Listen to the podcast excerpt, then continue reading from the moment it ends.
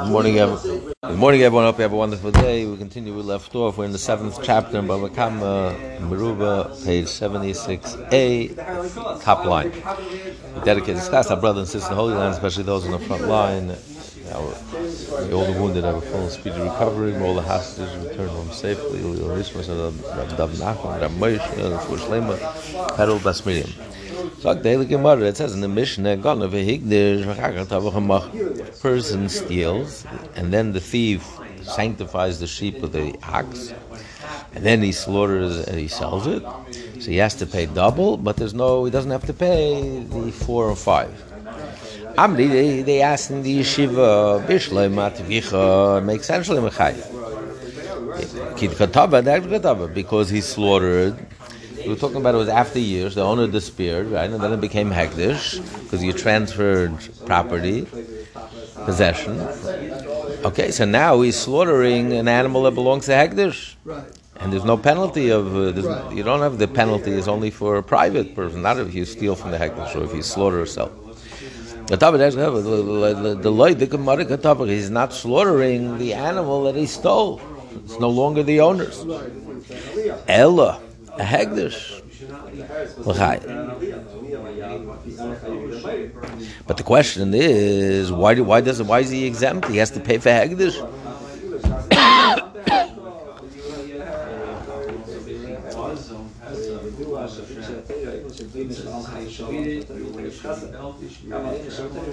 but if he, the fact, the, the act of hegdish itself the act of hektish itself should obligate him to pay. What's the difference? Mali hektish, mali machal machal Right. Basically, it's basically you're transferring out. Of, in other words, what did you do? It's bad enough that you stole it, but when you stole it, you're obligated to return the item itself. So, so it's not so bad. There's a moment we find the thief, you'll have to return the item itself. Now you've deepened the theft. The plot thickens. Not only did you stole it, you intensified the, the, the, the, the, the thievery because now you slaughtered it, so now it's useless. The, an, the animal can never return, be restored to the owner. And when you sell it, now it's effective. Now it belongs to, to, to, to the owner.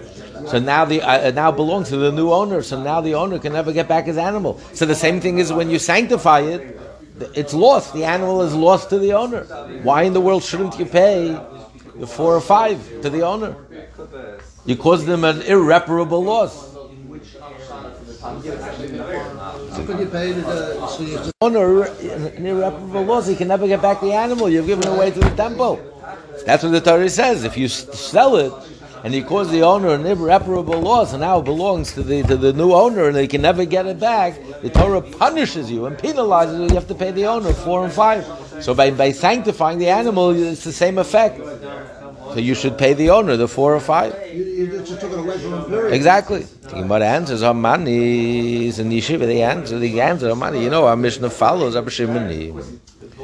Shimon Amar says, "Kachim Chayv B'Chruzim B'Shruz in the Marikaim."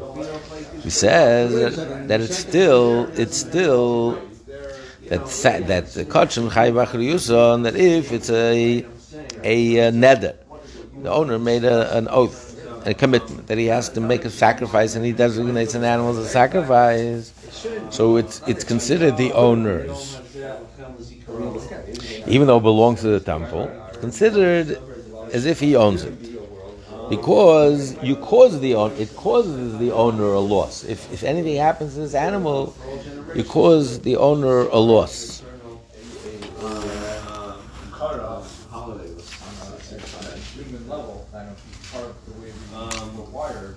Therefore, so even though the, the thief designated the to the temple, it's he still owns it. He, it's not like selling. When you sell it, it's completely out of the hands of the thief. I've given away the animal.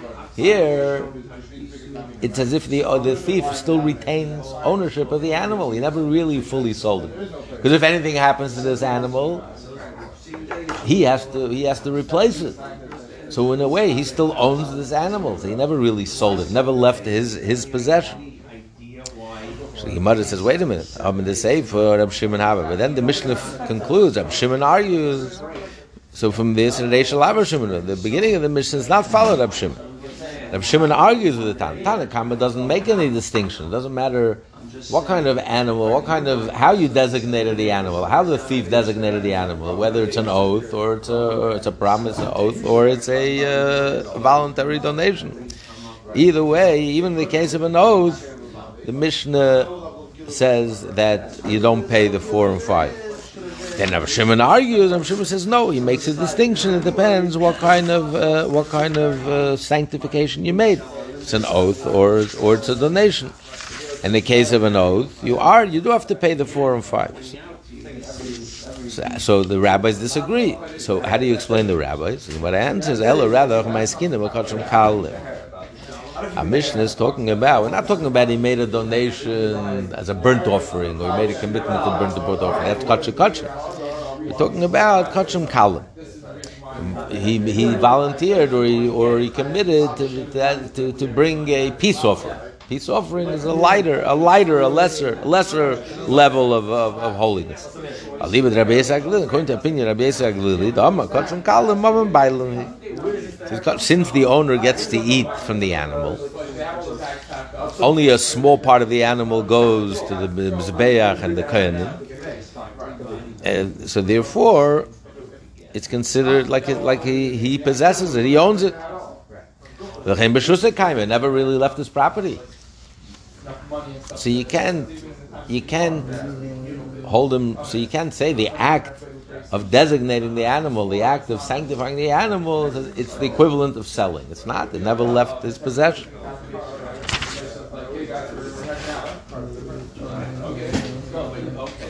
In fact, the Gemara, the Gemara had Abakatri Kachim Mai, but you're telling me in the case of Kachim Kachim, then you would Misham Tashlum Idal It's added on the nation. So why does the mission have to make a distinction early on?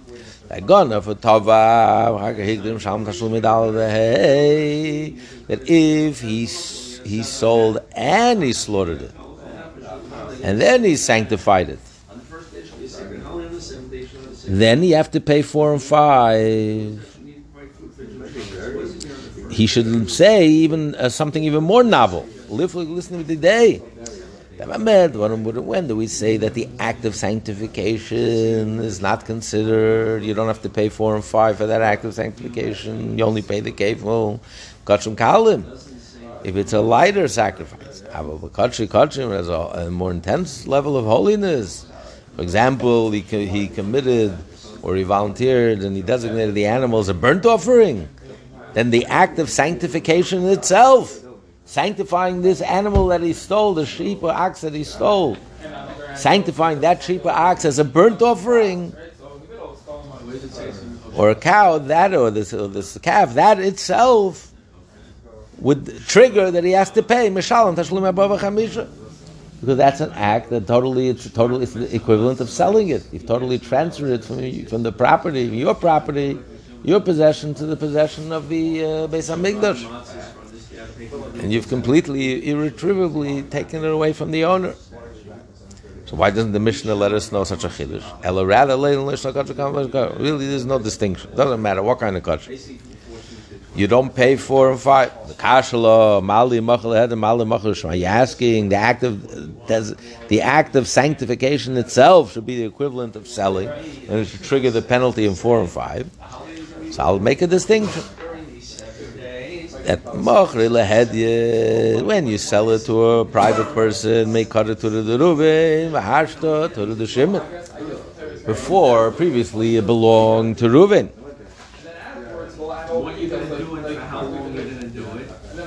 And now, after you sold it, it's called the ox of Shimon. So the name changed when you sell it to the heaven, to the Beis Hamikdash, and you sanctify it and designate it as a sacrifice, it doesn't change. Before you sanctified it, it was called Turu de Reuven, the Axe of Reuven. Ashtanami Turu de is still called the Axe of Reuven, but it's called the burnt offering of Reuven. It still has the same name. It's not called the Axe of the uh, of Hegdish. So therefore, it's not considered a total mechira. It hasn't totally left, hasn't totally left left his domain. Now Mishnah Rabbi Shimon that he does make a distinction. Depends whether it was the sacrifice he designated was a commitment, a promise, a or it was just a donation. If it was a commitment, you have to pay four and five, and if it was a donation, then you don't. Explains Amri in the, yeshiva. They asked, he Shemayim. Well, they understood. Rabbi Shimon is saying is the act of designating as a sacrifice is considered, like I said earlier, is considered that you you it's, it's the ultimate act of theft. It's the same of selling it to someone else. You, you've irretrievably removed it from the owner.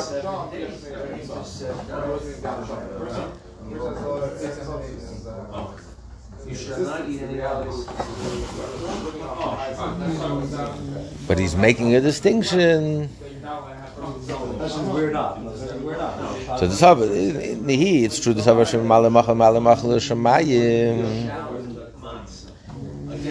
But never Ibchim by the said the exact opposite. That Kochim Shechayev Achriyus and Potter. If you're responsible, you made a commitment, an oath, a promise, then you should be exempt. The Katan of because it's still in his domain. It's only in a case where it's just a, a, donation and there's no personal responsibility, so then it completely leaves your domain, and now it's totally the base of English is. So it's an act of selling. But what does Rabbi Shimon say? The exact opposite. He says in the case where it's a commitment, then you do have the penalty of four and five. In the case where it's a volunteer, then you don't have the penalty. So many they answer? Rab Shimon, Rab Shimon was distinguishing between a commitment and a, uh, and a, donation, a promise and a donation is, to, is, is responding to something else. He's referring to something else. This is how you have to learn the mission. We learned earlier in the earlier in the Mishnah. You steal from a thief, the second thief doesn't pay four and five. If the second thief then went ahead and slaughtered it and sold it.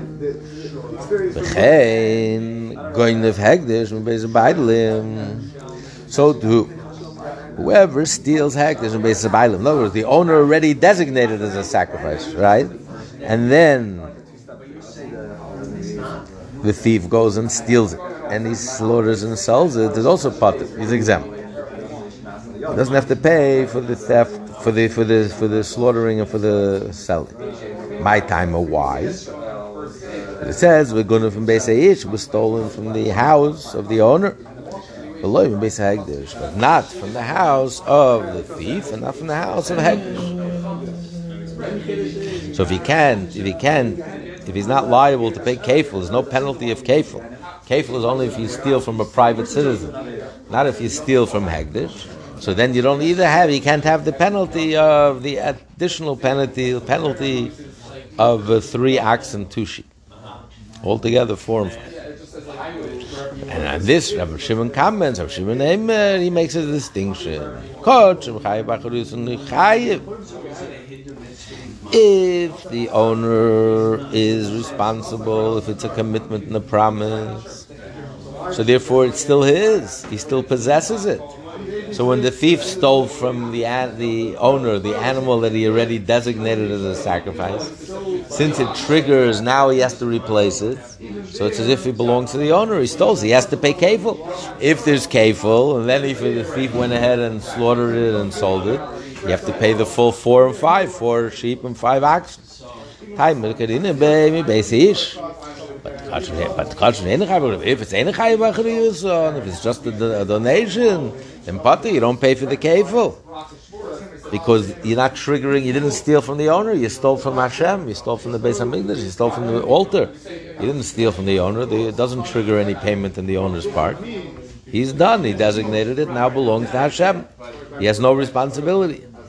Like we're going to be Therefore, also, there's no There's no penalty of, uh, of five. The Gemara says, Magdi, let's see. Shamir later Rab Shimon. We know that Rabbi Shimon holds. Later Shimon Damar. Who said. We learned earlier that if you slaughter an animal and it turns out the animal has a defect, the animal has a fatal illness, going to die within 12 months, it's fatally sick, and it's not kosher, you can't eat it. So the whole shchita is not a shchita. So you don't have to pay the penalty for slaughtering it. The extra three, the extra three. It's not called a shchita. So therefore, kachim nami. So why don't you say the same with kachim? Shchita shein The shchita should not be a good shchita. How can you say that in the case of kachim? If it's kachim kal, I mean, if it's if it's uh, chayev uh, if is responsible. And then the, the thief went, uh, went ahead and slaughtered it and sold it. He has to pay four and five. It's not shchita because if you slaughter the animal outside the Beis Hamikdash, I can't eat it. So why did Rabbi Shimon say you have to pay? So Kiyos, Rabbi Dimi, came from the land of Israel. Amar, Rabbi Yechon said, the name of Rabbi Yechon, Sheikhet Mimim Vifnim Shem Baile. We're talking about he did slaughter the animal. It doesn't say he slaughtered it outside the Beis Hamikdash. Where does it say he slaughtered it outside the Beis Hamikdash?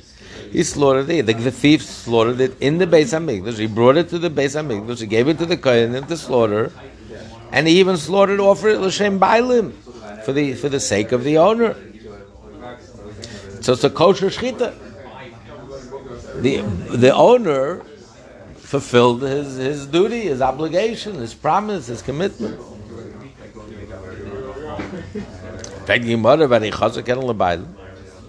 So then, then it's okay. Why, why does he have to pay anything? What do you mean he, he causes the owner, triggers the owner a penalty that he, upon money that he has to replace the animal? Why does he have to replace the animal? He, restored the owner, he gave it back to the owner. The owner fulfilled his obligation. The owner doesn't have to bring another sacrifice.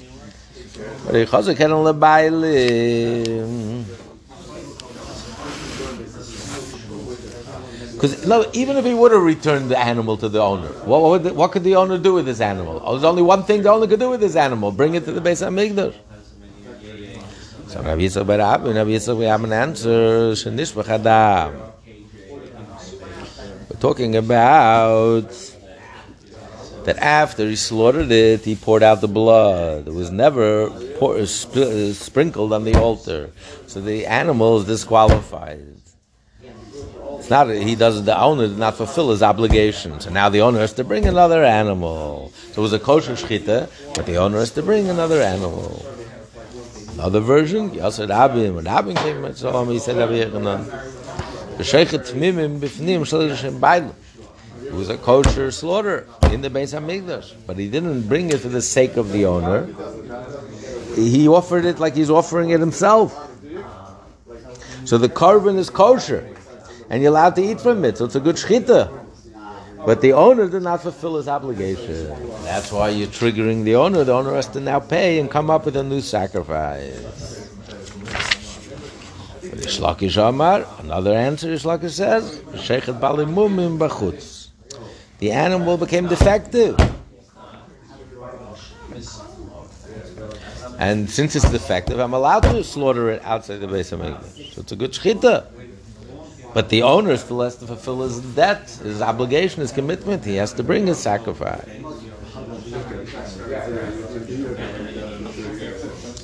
Toiba, Rabbi Lazar, Rabbi Lazar wondered. He didn't understand any of these answers. Rabbi Lazar, Rabbi Yechanan. Rabbi Yechanan, Rabbi Yechanan wondered Rabbi Yechanan, he had a yes Rabbi Yechanan. Schite materes, lezrike materes. Schite is enough to allow you to eat the animal, the sacrifice. It's the sprinkling of the blood. Materes. In other words, what makes it, you're saying it's a kosher shchita. Why is it a kosher shchita? Because, because you're allowed to eat it. But if you didn't sprinkle it properly, then it's not a kosher shchita. So wh- why should you pay the penalty? How could Rav Shimon say you pay the penalty of four and five? It's only if it was a kosher slaughter that leads to eating. If there's no eating, then then then then, then it's not a kosher shchita. So he doesn't understand that answer. And L'Rish Lakish, he doesn't understand. Shchita materes. Abdiya materes. It's not enough to slaughter it. Just because it has a defect, you're not allowed to slaughter it. You have to first redeem it. So when he slaughtered it, before he redeemed the animal, it's not a kosher shchita, it's not a good shchita. So why is there a penalty? Answers these questions, ich damit, uh, Rab Shimon. Rabbi Lazar didn't really forgot. Rav Shimon said, "Lizrik is dam." Any blood that's about to be sprinkled is considered as if it was already sprinkled. Any anything that will be redeemed is as if it's already been redeemed. So even though practically the blood was not yet sprinkled, and that's why the owner doesn't have to come up with a new animal because this sacrifice doesn't do it for him.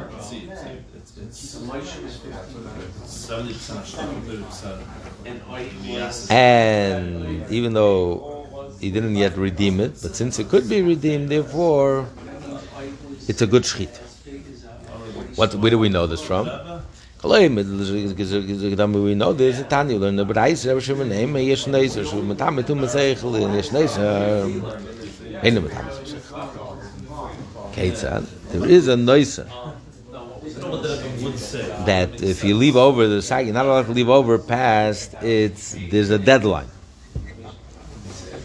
So, so it's possible that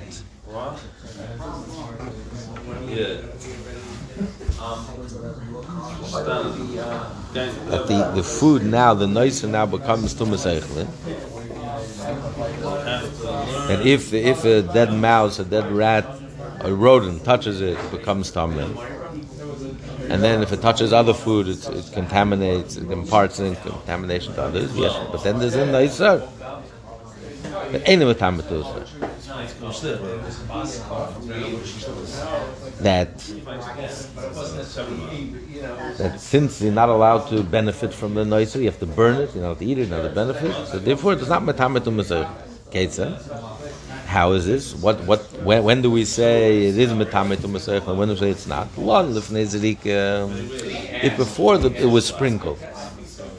Before the, the blood was sprinkled during the day, the animal was slaughtered. Before you had a chance. Lawn. Then it's too late. You can't sprinkle anymore. It's already nighttime. Then you're not allowed to benefit. Then to But if lachazrika, if after the blood was sprinkled properly, and then it was left over past the deadline, then since we were allowed to eat it after the sprinkling, so it's considered food. So even after when it becomes prohibited, even after it becomes prohibited, it still remains classified as food. We, oh, we, we have a we know that my lon lifnei What do you mean lifnei uh, Doesn't mean before we sprinkle the blood on the altar. It means kaidon shenidel izerik uh, before he had a chance to sprinkle the blood. When he says lachazarik, uh, he doesn't mean it was actually sprinkled. It means It was worthy of being sprinkled. Explains. What do you what do you mean? That there was no time to sprinkle. There was no time. He slaughtered it at the end of the day. There was no time to sprinkle it. You, you must sprinkle it during the day. The shacht is on Moshiach Chamer right before sunset. And therefore, it was never classified as food. So it does not become to Masech. Äh, if, if it was after, it was enough time to be Zaydek, it was during the day, you slaughtered during the day, you had plenty of time to, to sprinkle the blood, even though he actually didn't sprinkle the blood Aber sure as we have the Mitzvah, times when it's classified as food. Um, what we see, is doesn't it doesn't actually have to be sprinkled, have been sprinkled. You have to have the time, the potential to be sprinkled. Okay, so that's a proof we know that Shimon holds like that. How do we know the kolei lift this kipadut on me that if it's ready and worthy of being redeemed, it's considered as if it's redeemed. Shut down Everyone have a wonderful day.